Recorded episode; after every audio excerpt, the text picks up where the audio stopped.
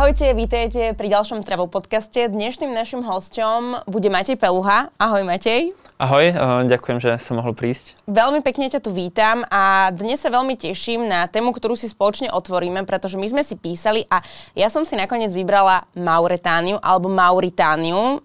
Je to teda dvojtvar, môžem to takto vyslovovať, môžem to takto používať? Pokiaľ viem, tak je to úplne v pohode. Budeme sa baviť o tejto krajine a myslím si, že je to zaujímavé, pretože je to oblasť, o ktorej my vieme veľmi málo a teda aj ku mne sa málokrát dostane host, ktorý tam napríklad bol.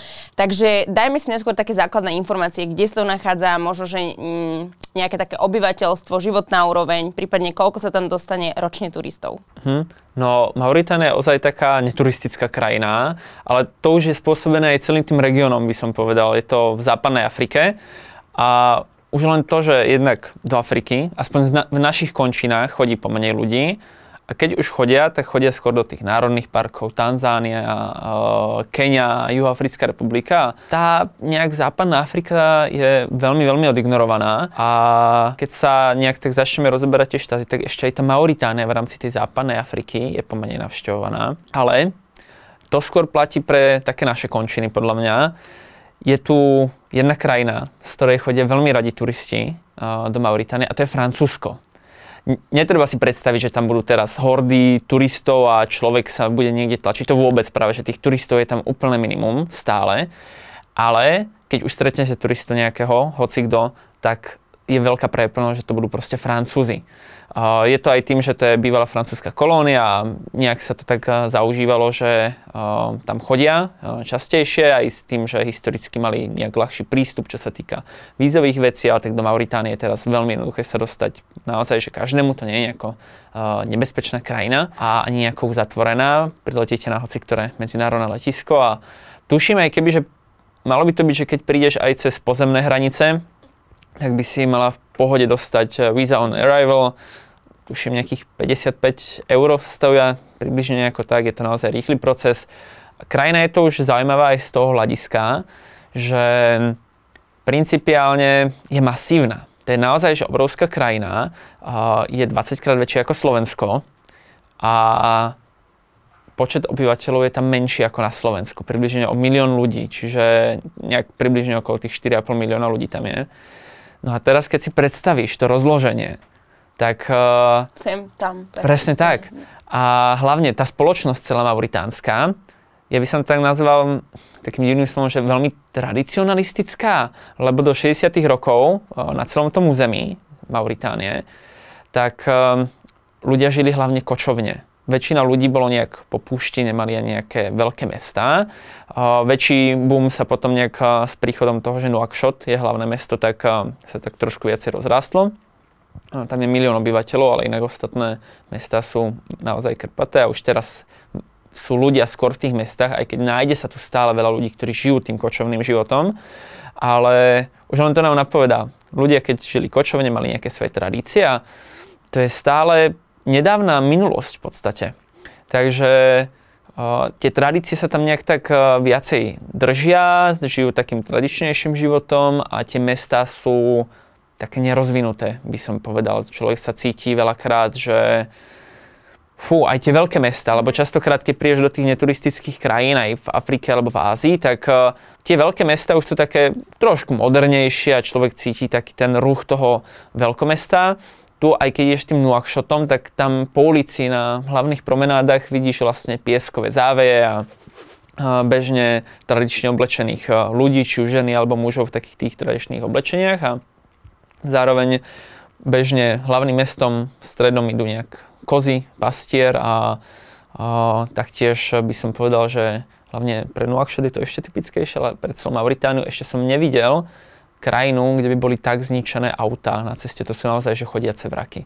Čiže ono je to celý taký mix uh, veľmi zaujímavý aj po tej, že keď sa človek pozrie na takú tú faktografiu trošku, aj na to, že ako na teba pôsobí tá krajina, tak uh, vie to byť naozaj zaujímavý neturistický zážitok. Takže to znamená, že tam nie sú v tom prípade ani vybudované cesty, infraštruktúra je tam tiež taká pochaba, takže naozaj je to taká piesočná tá krajina, kde aj asi to cestovanie medzi tými mestami je ešte také náročnejšie, k tomu sa určite dostaneme. Ako teda pôsobila na teba tá krajina, keď si tam prišiel, keď hovoríš o tom pocite? Pre mňa celé, celý, celý ten akože trip po Mauritánii bol určite jeden z najlepších cestovateľských zážitkov, čo som zažil.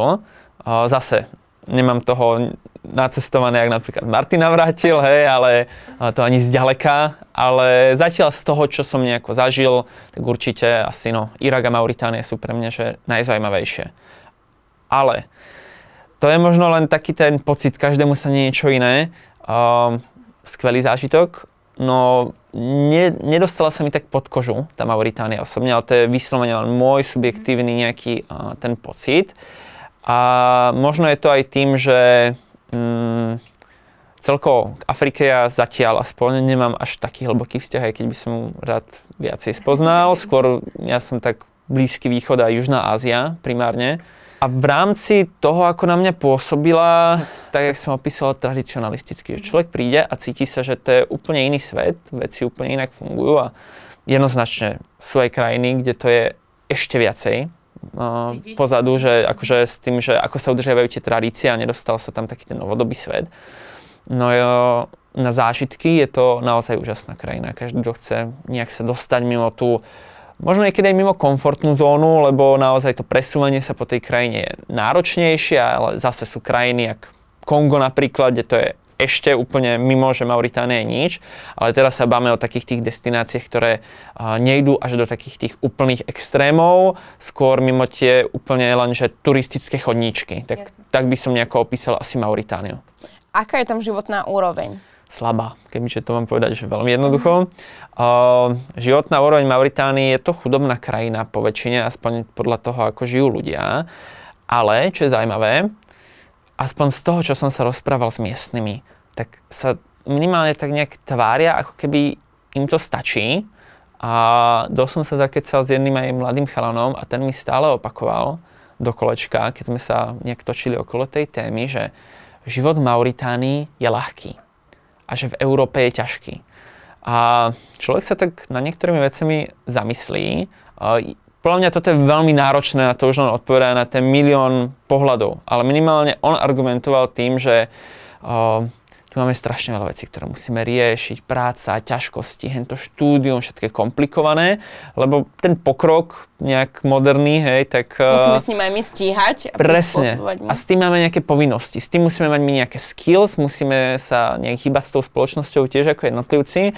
V tej Mauritánii aspoň tento chalan, ale ďalší sa nejak tak tiež tvárili, ale minimálne tento chalan mi to opísal, že tu je to jednoduché. Uh, tu v podstate máš nejakú svoju prácu, zarobíš si na to, čo máš a kým nechceš nejaký úplný luxus, tak uh, v zásade máš postarané a oni si tam niekde idú so svojimi ťavami, niekde so svojimi kozami. Jasne sú tam ľudia, čo majú úplne normálne uh, roboty, ale v zásade im to ako keby veľakrát stačilo. Môže to byť spojené aj s tým, že keď tam nie je takéto mesto, v ktorom cítiť naozaj, že OK, tu máme nejaký ten pokrok a trošku je to tam také už živšie, tak uh, nejak možno si nevšimnú, čo všetko vie priniesť pozitívne ten pokrok. Oni sa tak ale držia tých svojich tradícií. A to je možno tiež spojené s tým, že v momente, keď uh, človek naozaj žije s tými tradíciami, čo oni sú naozaj že zarytí ešte aj s tým, že aj uh, islám, ako tam oni vnímajú uh, a svoju históriu, tak uh, možno nemajú ani takúto potrebu sa nejako že veľa posúvať. Ale to, čo len o tom hovorím, to sú len moje odhady z toho, že keď som tam bol s tými ľuďmi, ktorými som sa rozprával, tak takýmto informáciám a pohľadom som sa dostal a takýto pohľad na to mám ja z toho, čo som ja subjektívne zažil. Môže byť, že keď tam niekto iný pôjde, tak sa na to bude pozerať úplne inak. Mm, toto bol teda jeho pohľad, že naozaj je tam jednoduchý ten život, že naozaj zo dňa na deň zobudí sa, ide do práce, pretože tam nie je ten pokrok, nie je tam možno taká tá západná alebo európska kultúra, ale teraz sa veľa hovorí o tom, aký je veľký vplyv Číny v Afrike a teda aj v Mauretánii. Oni to tam nejako pociťujú, ty si to tam niekde videl, či už to investície, projekty, nejaké rozostávané veci, alebo tak celkovo, že vlastne by chceli získať to územie, možno, že práve kvôli tým investíciám a potom si na ňo nejakým spôsobom nárokovať. Veľa ľudí si to ešte neuvedomuje, podľa mňa. Tak, taká tá široká verejnosť, lebo keď sa bavíme o tom, že kto sú najväčší takí ekonomickí a politickí hráči vo svete, tak jasné, väčšina ľudí spomenie aj tú Čínu, aj USA, mm. aj Rusko a krížom krážom, ale keď sa zrazu budeme baviť o tom, že nejaký taký aj geopolitický vplyv na svet, že ako sa idú ovplyvňovať jeden, jeden štát, inú politiku a tak väčšina ľudí napadne, že USA, väčšina ľudí napadne, že Rusko, niekto môže sa rozprávať o pri obidvoch krajinách, lebo však rôzne sú na to pohľady, že nejaké také uh, možno svetové hrozby, alebo niekto povie, že svetová polícia, henten tamten na obidve strany, však uh, vieme, ak uh, ľudia majú pohľady na obidve tie krajiny, ale už tuto sa veľakrát opomína, opomína práve tá Čína. A tá Čína je naozaj obrovský hráč, nielen po tej ekonomickej, ale aj geopolitickej stránke vo svete. Tlačí sa veľmi aj do juhovýchodnej Ázie, tlačí sa veľmi na celé územie Oceánie. S Austráliou má už teraz veľa sporov, že Austrália ich veľmi pozoruje, že čo, čo o čo sa pokúšajú a naozaj sa pokúšajú o zaujímavé veci, ale to je naozaj, že na dlho a takto sa tlačia do Afriky asi najviac zo všetkých. Ono v Afrike bol strašne taký ten pozostatok ešte tých koloniálnych mocností a stále to tam je, stále to tam je. Ja to nehovorím len o problémoch a hraniciach, že no proste si tam rozdelili jak pravítko krížom krážom a vykorisťovanie a proste nejaký kultúrny vplyv, čo tam má stále tá Európa, ale čo sa týka takých tých investícií, obchodu a ovplyvňovania aj politikov, čo ide ruka v ruke, tak to je teraz číslo jedna ako hráč v Afrike, tak je jednoznačne Čína. Čína sa tam tlačí hlavne cez tú ekonomickú stránku a priamo cez tú ekonomickú prechádza do politiky, na ovplyvňovanie, aby mala svetovú nejakú moc. V zásade, keď človek príde a podporí nejakú kritickú infraštruktúru, ktorú tá krajina potrebuje, tak veľmi ľahko potom príde, že dobre, my sme vás teraz podporili, ale my niečo aj očakávame. Už jednoduchý príklad môže byť, keď bude nejaké hlasovanie v OSN alebo hociaké svetové proste veci, tak už zrazu, no tak my sme tam vybudovali tie prístavy, ktoré uh, Nejaký obchod sú, vám presne. A, mhm. a po väčšine tie prístavy nagostávajú ešte aj v čínskom vlastníctve, častokrát aj rôzne cesty, aspoň čiastočne. Tak, ale stále je to veľký profit pre tú krajinu, hlavne v Afrike. Tak už zrazu je tam tá podpora. A podpora každej krajiny sa ráta, lebo tam sme si zrazu rovnejší, keď už ideme hlasovať o nejakých dôležitých veciach. V zásade, čo sa týka teda tej Mauritánie, um, nie je tam až tak zásadný ten vplyv Číny, ako vo veľa iných krajinách Afriky. Sú naozaj krajiny, kde človek cíti, že áno, tu vidím, tu je Čína, že tu to robí, ale určite sú tam investície do Mauritánie, stáva sa tam hráčom číslo jedna teraz a najviac je to vidieť práve na prístavoch, čo sa týka takej tej, nie že, by, nie že by si to tam videla, že prídeš a uvidíš tam nejakých Číňanov a čínske texty, to som osobne nevidel, keď som bol v prístave, ale určite tam ekonomicky podporujú a celkovo tie prístavy trošku tam tú ekonomickú silu aj preberá Čína, lebo Mauritánia tým, že je taká púšna krajina, je, nie tam ten priemysel rozvinutý, je tam nie, zo pár vecí, tak veľa robí napríklad aj ten rybolov, a celkovo námorný obchod. Majú dva celkom veľké dôležité prístavy a tam ide tá podpora Číny práve. Takže zatiaľ je to postupné, ale zvyšuje sa to. A je dosť pravdepodobné, že Čína sa tam bude tlačiť viac a viac. O, aká je taká hierarchia obyvateľstva, alebo či tam teda taká je nejaká hierarchia obyvateľstva pretože predsa len aj ty si mi spomínala v textoch, že to tam bolo donedávna ako keby povolené otroctvo, že až v 2007 si myslím, že mm-hmm. spomínal, akože bolo kriminalizované, tak ako to tam je cítiť, cítiť dnes? Na toto som sa sám seba pýtal, keď som tam išiel, že uvidím to tam, pocítim to tam, lebo čítal som rôzne tiež blogy od cestovateľov, ktorí hovorili, že áno, nie, boli takí všelijakí a v podstate na to sa musím prikloniť aj ja. Že áno, aj nie čo sa týka toho, že či tam cítiť.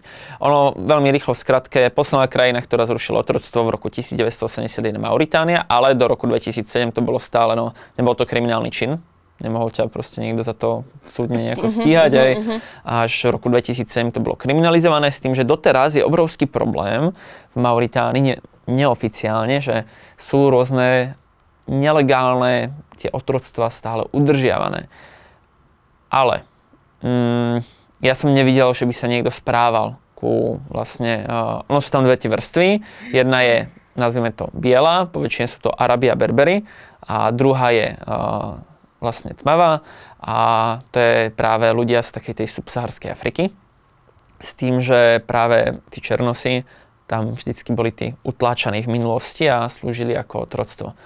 Ale v dnešnej dobe, čo si určite človek všimne, je, že v takých tých najmenej vďačných robotách, kde netreba veľké vzdelanie, tak robia černosy. Ale to je aj logické.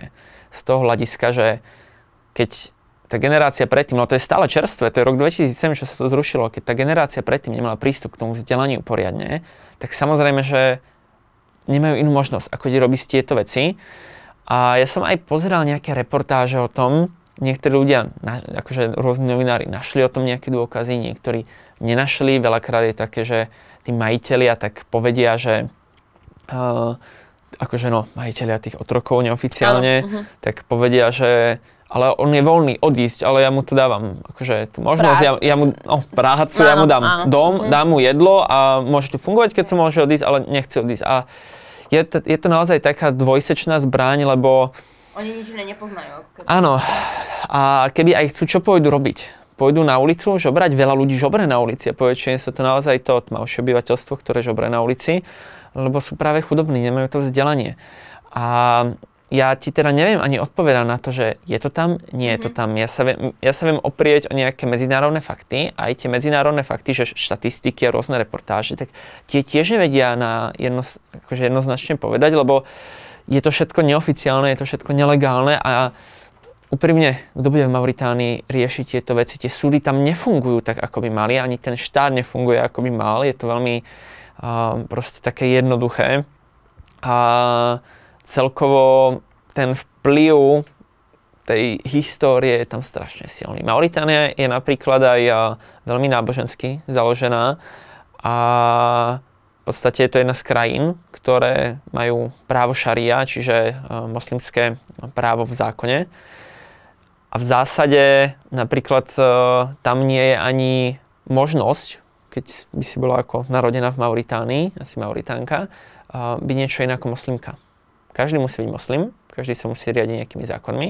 A dokonca, ale podľa nejakých medzinárodných reportov, tak sa to až tak moc neuplatňuje, tak za, za ako keby nejaké pošpinenie mena Boha v islame a zároveň aj Mohamedové meno a hociaké rúhačstvo alebo náboženské odpadlíctvo, tak je možné dostať trest smrti. A v zásade, ale čo som čítal, tak sa to až moc neuplatňuje. A to je zase, chcem len poukázať na to, že to súdnictvo, aj keď oni majú nejaké svoje pravidlá, tak tam nebude môcť fungovať a zároveň uh, tá krajina asi nemá úplne niektoré veci a hodnoty na 100% dobre nastavené, by som povedal, takže aj keď sa môžu riešiť tie prípady s otroctvom, tak uh, nevyzerá, že by sa nejako podľa tých, no zase sa odkazujem na nejaké medzinárodné reporty, že by sa to nejako extra riešilo. Poďme rovno k tým ženám. Ja som teda pri uh, hľadaní o tejto krajine našla aj celkom takú zaujímavú tradíciu, že ženy sa tam vykrmujú ako keby tak násilne, aby boli čo najtučnejšie. A teda najmä mladé ženy od nejakého 18 do nejakých 25 rokov. Uh, je to pravda? A že či si to tam napríklad videl, alebo si sa rozprával s niekým, kto takto ešte funguje? Ja som sa snažil na tieto témy aj jednak uh, uh, to otroctvo, aj uh, presne na túto tradíciu, ktorá sa nazýva, asi to zle vyslovím, leblu, lablu, nejak tak, hej, čiže uh, tí, čo viete francúzsky, no môžete kľudne nejako, nejako uh, opraviť, ešte sa to tuším nazýva gaváň, alebo nejak tak. Uh, v zásade ide, ako si hovorila, ide o násilné vykrmovanie uh, dievčat, s tým, že tam sa považuje tučená žena za ako vhodnejšiu pre manželstvo a tým pádom pre mužov lákavejšiu a krajšiu. OK, rešpektujeme však iné kultúry. Čo je skôr smutné je to, že sa naozaj násilne tie ženy vykrmujú. Uh, nevidel som nikoho, že by do niekoho niečo tlačil. Hey, Ale tých žien, ktoré majú naozaj, to nie je žena dva, to je naozaj že obezita, tak uh, je tam veľa, veľmi veľa. A oni sa vykrmujú jednak nadmerným jedlom, ale majú aj svoje nejaké také praktiky a uh, rôzne také svoje recepty, ktoré sú že veľmi kalorické a jedno z nich je taký nápoj z ťavieho mlieka, tam ešte rôzne cukor primiešajú strašne veľa, niekedy sa tam dáva ťavý tuk alebo hociaký iný tuk, aby proste to bolo čo najviac kalorické. A videl som, ako to tam proste pijú z tých flašiek. Teda predpokladám, že to bolo ono, lebo v zásade moc niečo iné to nebude, keď to budú len piť ženy. A videl som, že to je proste mlieko s niečím vnútri, čiže je to tam vidieť, určite. A čo je také akože zaražajúce, že si môžete povedať, že ako veľmi ich teda vykrmujú. No vykrmujú ich tak, že dospelý chlap, zá, závež, zá, samozrejme záleží od váhy, či človek chudne a podobne, chce nabrať svaly a pod, to je jedno, hej. Uh, ja by som mal mať príjem okolo hej, tých 2000 kcal za deň, približne. Uh, tam tie ženy dosahujú podľa toho, čo sa nejak robili nejaké asi, neviem, štatistiky, prieskumy, okolo 16 až 18 tisíc za deň. A to je naozaj že šialené. To ja si teraz predstavím také tie Instagramové videá, kde si tí svalovši jeden deň povedia, mm-hmm. že dajú 10 tisíc kalórií a má tam takto ano. 18 píc a už iba z toho miezla. Takže keď tá žena príjme ano. 16 až 17 tisíc kalórií, tak no. je to neuveriteľne nezdravé pre to telo, no. že asi majú potom aj celkom nechcem povedať, že zomierajú skoro, ale teda akože nízky nejaký ano, ten... tá umrtnosť je tam určite no. nižšia a to ide aj s tým, že medicína tam nie je tak rozvinutá, hej, a plus aj toto nie je úplne zdravé a tie ženy majú potom z toho jednoznačne problémy. No. A sú tam ešte také tradície, m, mm, ktoré si si zapamätala alebo ktoré ťa oslovili v tom zmysle, že je to naozaj len tam? Toto podľa mňa bolo také asi najvýraznejšie. Inak e, táto tradícia s vykromovaním, to nie je len záležitosť Mauritánie, deje sa to aj v iných krajinách západnej Afriky. Uh, len uh, Mauritánia je tým také najznámejšie, že tam sa to najviac drží. To len taký dodatok ešte k tomu, hej, že nájdete to aj inde. V zásade ale nenapadá mi nič také asi konkrétne. Čo, čo je možno, tak uh, je bežné ťavie meso pre nich.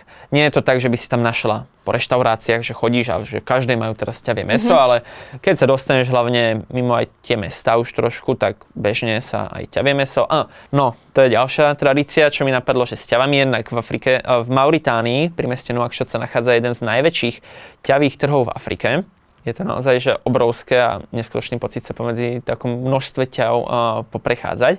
A keď sme pri tých ťavách, ono to je niekedy taký ten running joke na Slovensku, že no že čo, že vymením ťa, že moslimovia Arabi a podobne, že vymeníme za ťavu. Uh, tam naozaj človek musí mať ťavu, pokiaľ sa ide uh, nejako, Do že, áno, zväzku. presne. Uh-huh. A rozprával som sa tam v podstate s jedným ďalším takým chlapom o tom trošku je to dosť individuálne podľa mňa, lebo už som zachytil jedného mladého chalana, ktorý mal normálne priateľku, ale väčšina tých eh, vzťahov tam je tak, že naozaj, že človek si vyberie, ide teda požiadať nejako, že o ruku, alebo teda o možnosť si ju Muž zobrať. si vyberie ženu a ponúkne teda ano. Mm, nejaký statok. Presne.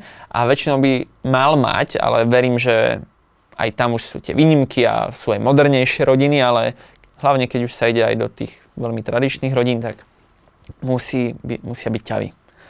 A malo by ich byť, záleží od toho, ako je bohatá rodina nevesty a samozrejme, mm. aké má finančné možnosti, muž, ale mne aspoň bolo povedané, že mohlo by to byť aj takých, že 10 až 20 tiav, záleží, ale verím, že sa nájdú aj, kde by mohlo stačiť 2-3, keď sú veľmi chudobné. No a tá cena je ale zaražajúca v takej chudobnej krajine, že počka, že odkiaľ oni zoberú tých 20 ťav, lebo jedna ťava, aspoň keď som sa pýtal na tom trhu, tak stojí aj okolo 1000 eur v prepočte. Záleží samozrejme, môžu byť aj úplne nejaké vychrdnuté a ktoré staré, že už sú mhm, pred mhm. porážkou mm-hmm, pomaly, áno, tak asi to vyjde áno. výrazne, ale aj tak. Pri tých finančných možnostiach si neviem predstaviť, že tých 20 ťav to naozaj asi musí byť, že rodina nejako šetrí. Alebo... No ale aj rodina, že si šetrí. Vieš, že v podstate OK, že no tak teraz som dal 20 ťav, tak budem, čakám, že budem mať syna možno, alebo tak, tak teda mám tých 20 ťav. Rovnako asi aj to, že dobre, tak budem mať dceru, tak ja nejaké ťavy dostanem a zase sa niekde potom môžu posunúť. Predpokladám, že budem mať mladé, ale aj tak to musí byť tak finančne náročné sa takému nejakému bohatstvu dostať v tej krajine. Akože neberie mi to hlava niekedy. Že odkiaľ, no. ako, akým spôsobom. Uh, teda hovorili sme o tej nízkej životnej úrovni a čo som sa ja dohľadala, takže väčšina tých obyvateľov vlastne o, žije z toho polnohospodárstva a z toho, že sa tam prevaža tá železná ruda vlastne od Atlantického oceánu 700 km teda smerom do vnútrozemia neviem do akého mesta naopak. konkrétne. Na, naopak? Opačnom smere? áno, opačnom smere, vlastne tam ju. Ale áno. Uh, a ten vlak teda, že potom ide naspäť, na ktorý si sa ty v jednom smere naložil. Uh-huh. Povedz nám kľudne viac, lebo tam má ísť teda uh-huh. o najdlhší vlak na svete, myslím. Jasné. To bol taký môj uh, hlavný program uh, vlastne v Mauritánii, lebo pôvodne môj hlavný plán bolo dostať sa do Mali, čo je jedna naozaj že z najnebezpečnejších krajín sveta aktuálne a uh, veľmi uzavretá. Bohužiaľ, uh, ja som, víza sa vybavujú ťažko, a vedel som, že v Mauritánii sa vybavujú ľahko. vybavovali ľahko, by som už teraz povedal. Uh, a už som si to niekde chcel spojiť. Že tak keď idem, že chcem ísť do Mali, a tam viem, že to pôjde v pôde, tak príjem do Mauritánie. A chcel som si, tým, že ja prevádzam v podstate príležitostne zájazdy, také expedičnejšie pre cestovnú kanceláriu Balu, väčšinou také nejaké divokejšie veci robíme. A sme teraz, som mal pár zájazdov cez leto, že som bol taký rozbehaný a tam to má tak nasykané, uh, hlavne pri niektorých krajinách, keď sme boli v Iraku, tak uh, som to chcel trošku sa tak vyvetrať, vyventilovať. Tak ten týždeň v som si povedal, že nejak tak voľne, ale vedel som, že jednu vec tam chcem zažiť. A to je ten vlak. Ide o najdlhší vlak na svete, dĺžku má okolo tých 2 až 2,5 kilometra, celý ten vlak, mm-hmm. proste všetky tie vozne. ide o nákladný vlak, teda, ktorý prenáša z mesta mestečka, dedinky skôr, Zuerat, čo je veľmi, veľmi hlboko v púšti pri hranici so západnou Saharou a ktorá čo je taká autonómna oblasť v Maroku, tak odtiaľ preváža železnú rudu rovno až e, do mesta Nuadibu, to je druhé najväčšie mesto v Mauritánii a teda až k Atlantickému oceánu. Je to nejakých 700 kilometrov a možno to je prekvapujúce, ale naozaj, že niektorí dobrodruhovia takto bežne chodia. Pre nich je to normálna doprava. Oni nasadnú, či už sú vagóny prázdne, keď sa ide späť do Zueratu, alebo či idú zo Zueratu, tak normálne si sadnú ľudia miestni na uh, tú železnú rudhu, čo tam kopce, je kopcom, presne, uh-huh, a idú, lebo je to zadarmo. To som sa chcela no. spýtať, či sa tam vlastne platia nejaké lístky, ako keby, Nie, to je zadarmo. Je, to... uh, je tam úplne vzadu, na konci, sa nachádza... Toho vlaku celého. Áno, uh-huh. hej, sa nachádza vozeň, ktorý je akože civilný. Že tam si normálne vieš sadnúť. Ale tam už sa platí a no, keď už nejaký človek, čo chce zažiť tú Mauritániu a cestovanie a takýto vlak, tak všetci v podstate chodia na to, že si sadnú na tú rudu alebo do toho vozňa je to mnoho zaujímavejšie podľa mňa, než sa tlačí v tom vozni. Akože v tom civilnom. A, a ty si išiel teda priamo v prázdnom vozni, ako keby ano. v takej tej vani? Áno, áno. Ja som šiel v prázdnom a rozmýšľal som, že či nepôjdem druhým smerom na železnej rude. Ja úplne chápem, keď sú ľudia, ktorí chcú ísť tým druhým smerom, lebo všímam si na internete, že väčšina ľudí to chce práve tým smerom, že chcú byť na tej železnej rude. Mm-hmm mne osobne, ale ten môj subjektívny pohľad mi to prišlo také, že neviem, že mne stačí aj, ne, neskôr záležalo na tom zážitku, že naozaj kopec hodín idem v tak masívnom veľkom vlaku s miestnymi ľuďmi, mám pod sebou proste nočnú oblohu uprostred Sahary, lebo ty ideš cez púšť. To nie že teraz máš ďalšia zastávka Trnava, no Poprad, hej. Nie, ty ideš cez púšť, uh, a v zásade je jedna taká väčšia zastávka. Ja som nešiel až do Zueratu, kvôli aj načasovaniu, že nemal som až toľko času.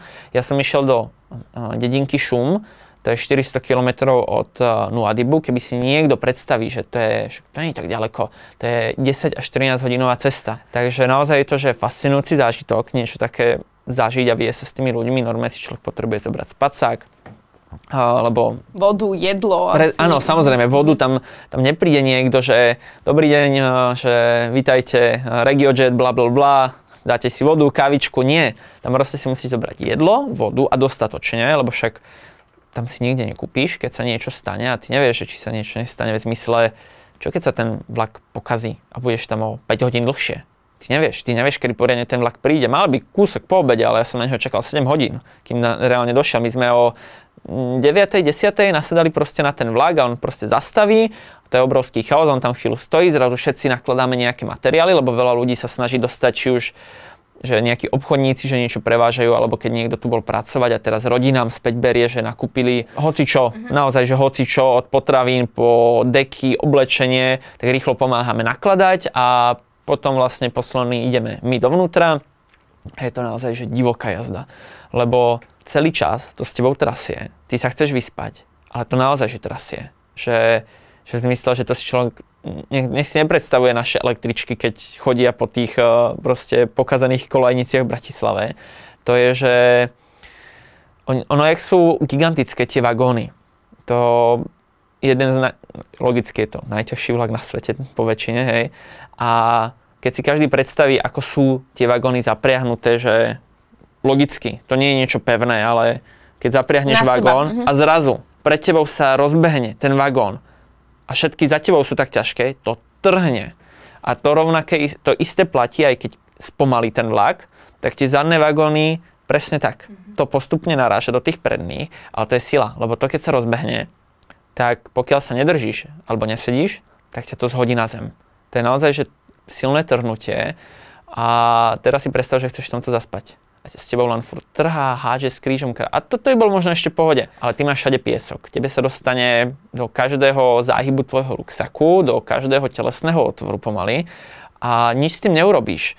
A určite, čo treba mať, tak treba mať e, niečo cez hlavu zahalené. Najlepšie, čo Mauritánci majú vlastne svoje tradičné oblečenie, tak súčasťou toho majú aj taký, takú keby šatku, ktorú si dávajú uh, okolo celej hlavy.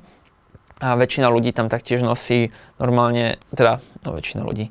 Miestnym je to jedno, oni sú zvyknutí, oni ani tie šatky tam niekedy nenosia, ale keď idú turisti takto, tak uh, si zvyknú zobrať normálne lyžiarske okuliare.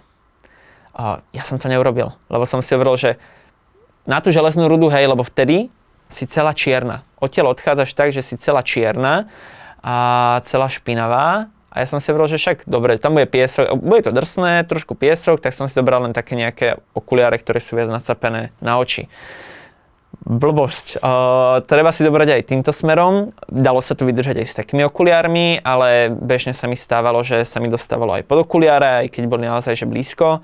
A ja som sa naozaj zobudzal s tým, že ráno, keď si tak človek pretrie príjemne oči a tie karpiny, uh, tak uh, to boli naozaj, že obrovské proste guličky piesku, mm. ktoré som mal, že ja by som to nenazval už ani karpinom, mne som normálne urobil guličky piesku v, akože v, pri očiach, mm-hmm. hej, som to zobral a v sekunde sa mi to rozpadlo na piesok. To nebola špina, to bolo piesok a celý čas tam prefúkuje piesok. Ono večer, tým, že to je proste poväčšine rovina, nie sú tam žiadne mesta, žiadne stromy v okolí, tak celkom fúka veľa a ešte vlak sa hýbe, sa ono mm-hmm. sa to mhm. zvíri, čiže ten piesok sa jednak dostáva do vozňa úplne normálne a, a fúka ti dosť silno na to, aby ti to začalo liesť už aj pekne na nervy. Takže je to famózny zážitok. Ale je to určite niečo, no jedna z najextrémnejších jazd vlakom je to určite, nie je to nič pohodlné. A v zásade ja by som povedal, že je to skúsenosť, ktorá, ktorú by si mal skúsiť každý, kto hľadá uh, niečo naozaj, že mimo komfortnú zónu a lákajú ho takéto možno aj nejaké púštené zážitky, tak toto je úplne úžasné. Ale treba sa pripraviť, že tam sa ide fest za uh, tú komfortnú zónu. Čiže človek vystúpi z toho a ja keď som mal radosť z toho, že som to dokázal a urobil, ako no dokázal zase. Nie je to niečo také, že to nikto neurobil. Ja som stretol dvoch marockých turistov a viem o Slovákoch, ktorí to urobili dávno pred nami, však aj PPP Peter, tak keď robil svoje africké vlogy pred pár rokmi, on toto isté absolvoval. Viem aj o jednej ďalšej Slovenke, ktorá ako Uh, tiež bola pred rokom, som videl od nej fotky, čiže chodia ľudia. Mm-hmm. Nie je to niečo, že teraz mne preplo, že hú, hej, že blbosti vymýšľam. Mm-hmm. Naozaj ľudia chodia, ale stále je to veľmi turistická záležitosť. A principiálne je to niečo, čo si človek zapamätá do konca života, že toto zvládol, aj keď vystupuje odtiaľ, že konečne, konečne vystupujem a vtedy aj tak nejdeš do toho pohodlia ešte, lebo teba čaká tá cesta dostať sa do väčšieho mesta, kým sa dostaneš ku sprche, kým sa dostaneš k takému svojmu pohodliu. Väčšinou tam nemáš nejaké moderné hotely, čiže ono, tá únava s tebou tak ide ešte pekne dlho, ale je to úžasný zážitok naozaj. Ty si spomínal teda vlastne to, že je treba si zobrať lyžiarske okuliare, zobrať si šatku na hlavu mm-hmm. a že niektorí to majú už spolu s tým oblečením a ty si si dnes priniesol aj také klasické oblečenie z Mauritánie alebo z Mauretánie. Uh-huh. Kľudne nám to teraz môžeš ukázať alebo doniesť a my to ukážeme na kameru a trošku povieme o tom, že čo to je. Jasné, dobre. No principiálne, toto je úplne že najtradičnejšie mauritánske oblečenie s tým, že toto nosia muži, ženy nie. Ženy nosia skôr také tradi- väčšina žien kvôli tomu, že to je tak moslimská krajina, by mali nosiť eh, normálne hijab a keď nie každá to úplne dodržuje. V zásade um, také tradičné oblečenie, keď uvidíte v hociakých trošku krajinách, kde je ten vplyv islamu, tak to nosia ženy len farebnejšie. A muži nosia, toto je veľmi typické pre hlavne Mauritániu, ale nájde sa to trošku aj v iných krajinách. V zásade je to taká obrovská plachta, by som povedal naozaj, že kebyže to roztiahnem, to je veľký obrus, taký štvorec. Ono to nemá ani rukávy, to je vyslovene, že uh, takýto veľký priestor je to, to je mhm. rozstrihnuté, človek pod tým chodí oblečený, aj tí muži. A ja som čakal, že tam asi nejaký budú nosiť, lebo som o tom už počul ale nečakal som, že tu bude mať absolútna väčšina mužov. Uh, ono, keď je tam teplo, tak to dosť príjemne chráni pred uh, tými horúčavami, čo som bol veľmi príjemne prekvapený. Ono rovnako aj tá šatka, čo sa dáva okolo hlavy, len uh, to je celkom aj dlho trvá, kým si obmotám, čiže zatiaľ ostaneme pri tomto len. A zase večer niekedy, na takých tých otvorených priestranstvách, kde prefúkuje, vie byť chladno v určitých obdobiach roku, tak uh, naozaj to zahreje až príjemne, ale ja som to najviac ocenil pri úplne inej situácii.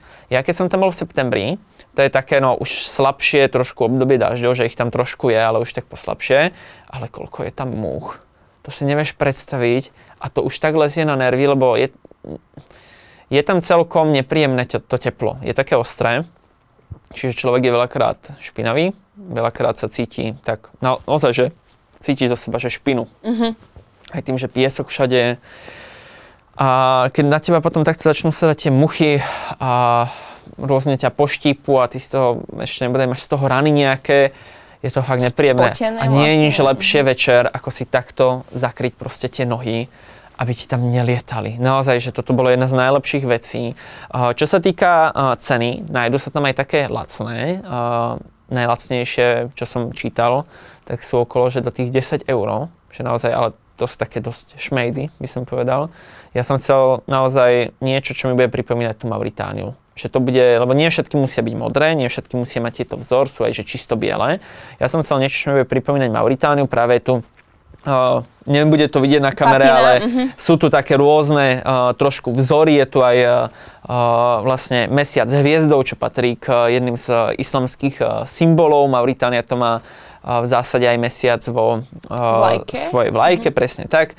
A je to niečo, čo som si povedal, že áno, že toto mi bude pripomínať tú Mauritániu ešte tak výraznejšie, tak keď som videl ten dizajn, tak som ho chcel. Toto stálo, možno sa to dalo ešte menej zjednať, ale že vraj to je kvalitný materiál, čo mi hovorili domáci. Nemyslím tých obchodníkov, lebo to povie každý, ale keď som sa potom bavil akože s nejakými ďalšími, tak sa dotýkali, že, oh, že to, to je dobrý materiál, že, že super a mi povedali, že nie je to zlá cena, že v pohode, tak to stálo necelých 50 eur v prepočte až. Naozaj ale treba brať, že viete si kúpiť aj lacnejšie, ale tak do Mauritánie sa človek nevracia každý deň, takže chcel som niečo aj také, že trošku na pamiatku. A o mnoho sa mi viacej potom domáci otvorili, lebo v niektorých mestách tí domáci sú takí, veľa z nich sú veľmi priateľskí. Podľa mňa Mauritánci sú priateľskí a pohostený národ. Ale ja som tam prišiel s fotoaparátom. A, Hneď vedeli. A v zásade nie každý je OK s tým, že ich fotím a veľa, ja sa snažím pýtať, ale ja nemôžem sa každej osoby na ulici stále spýtať, že môžem fotku, tak niekedy odfotím proste, že jak vyzerá ulica a potom niekedy počujem také pokrikovanie. Určite to nie, ale niečo, sú krajiny, kde to je horšie, napríklad práve aj čo sme spomínali, napríklad taká Demokratická republika Kongo, aj v Mali by to bol obrovský problém. Tam s tými foťákmi sú veľmi nepohodlní tí ľudia.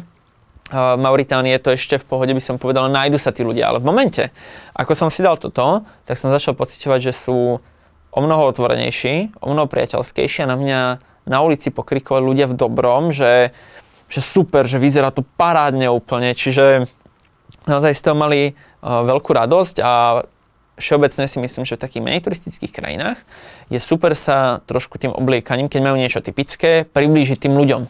Hneď sa viacej otvoria a to platí naozaj, že skoro všade. Tak ešte, aby sme vedeli aj my, aj naši diváci, aký je tradičný názov tohto oblečenia. Má to také veľmi uh, zvláštne meno pomaličky až, a volá sa to, že Bubu, uh, píše sa to Boubou a principiálne uh, no, nosia to tam nejako všetci, čiže uh, je to naozaj super tam nejak vidieť, lebo všeobecne vám tak dotvára ten pocit z tej krajiny, keď všetci uh, nejak žijú takým tým tradičnejším životom.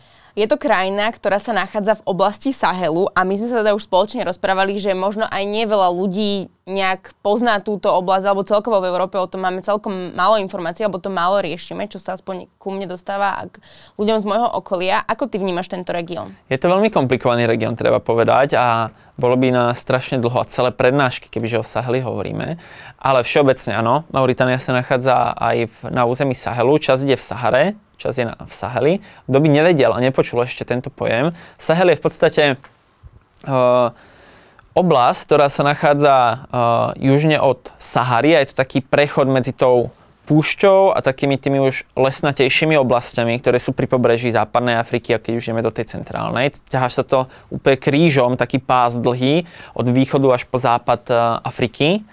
A v zásade dá sa hovoriť o možno najmenej stabilnej oblasti na svete, aj keď aj to vie byť diskutabilné, určite to je ale veľmi nestabilné. V zásade v Mauritánii to nie je až tak pociťovať z tejto stránky, že keď už by sme mali začať menovať tie krajiny, kde, do ktorých Sahel nejako zapadá, tak určite Mauritánia ešte tá Mm-hmm, jedna z najstabilnejších, mm-hmm. určite, ak nie najstabilnejšia pomaly až, ale v zásade problém Sahelu je jednak, že tam nie je žiadna infraštruktúra. To sú naozaj ani, ani nejaké extra veľké mestá veľakrát, tam nie je infraštruktúra, ťažko sa tam robí nejaká aj vládna kontrola a veľmi ľahko sa tam vedia teda presadiť rôzne skupiny, ktoré majú nepríjemné plány. A v zásade v celom tomto regióne, siaha to aj cez južnú časť Sahary až po Sahel, tak tam funguje jedna taká odnož Al-Kaidy, teroristické organizácie, a majú tam naozaj veľký vplyv.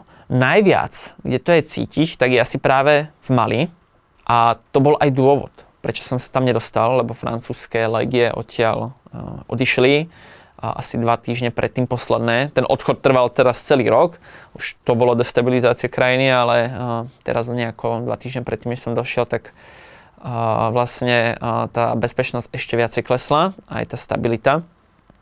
A na ambasade v Nuakšote v Mauritánii mi v podstate po celom dni vybavovačiek oznámili, že musím čakať veľmi dlho na to, že či mi budú udelené a je veľká pravdepodobnosť, že mi neudelia vôbec. Čo je vlastne viem o ľuďoch, ktorí sa snažili v Európe a mali aj kontakty veľmi vysoko po, o, priamo v Mali a aj tak im to neudelili. Takže som sa na to vykašľal a som potom letel domov z Koreje a je to práve kvôli tomu, že mi povedali, že som eh, z Európy. A že preto to nedostanem. Lebo oni tam majú veľmi zubovo Francúzov a oni to vidia, že to je všetko to isté. Mm-hmm. A všeobecne západ. A taký pohľad je vo veľa krajinách Afriky, teraz aktuálne, takých tých, čo sú najviac postihnuté tou koloniálnou érou nejako. A to je veľmi úzko aj spiaté práve s tou problematikou Sahelu. A v zásade Al-Qaida takto verbuje potom rôzne beduínske skupiny, ktoré sú tam úplne bežné. A každý by tam chcel nejakú svoju časť si ukrojiť možno aj územie, alebo zase, to je no, to, čo tam vytvorila koloniálna Európa. Nakreslila si umelo hranice bez toho, aby sa pozerali poriadne na politickú, geografickú históriu, etnickú, kmeňovú a potom vznikajú problémy, to je napríklad aj problém v Mali, že sú rôzne rebelské skupiny, ktoré chcú byť samostatné od tej centrálnej vlády.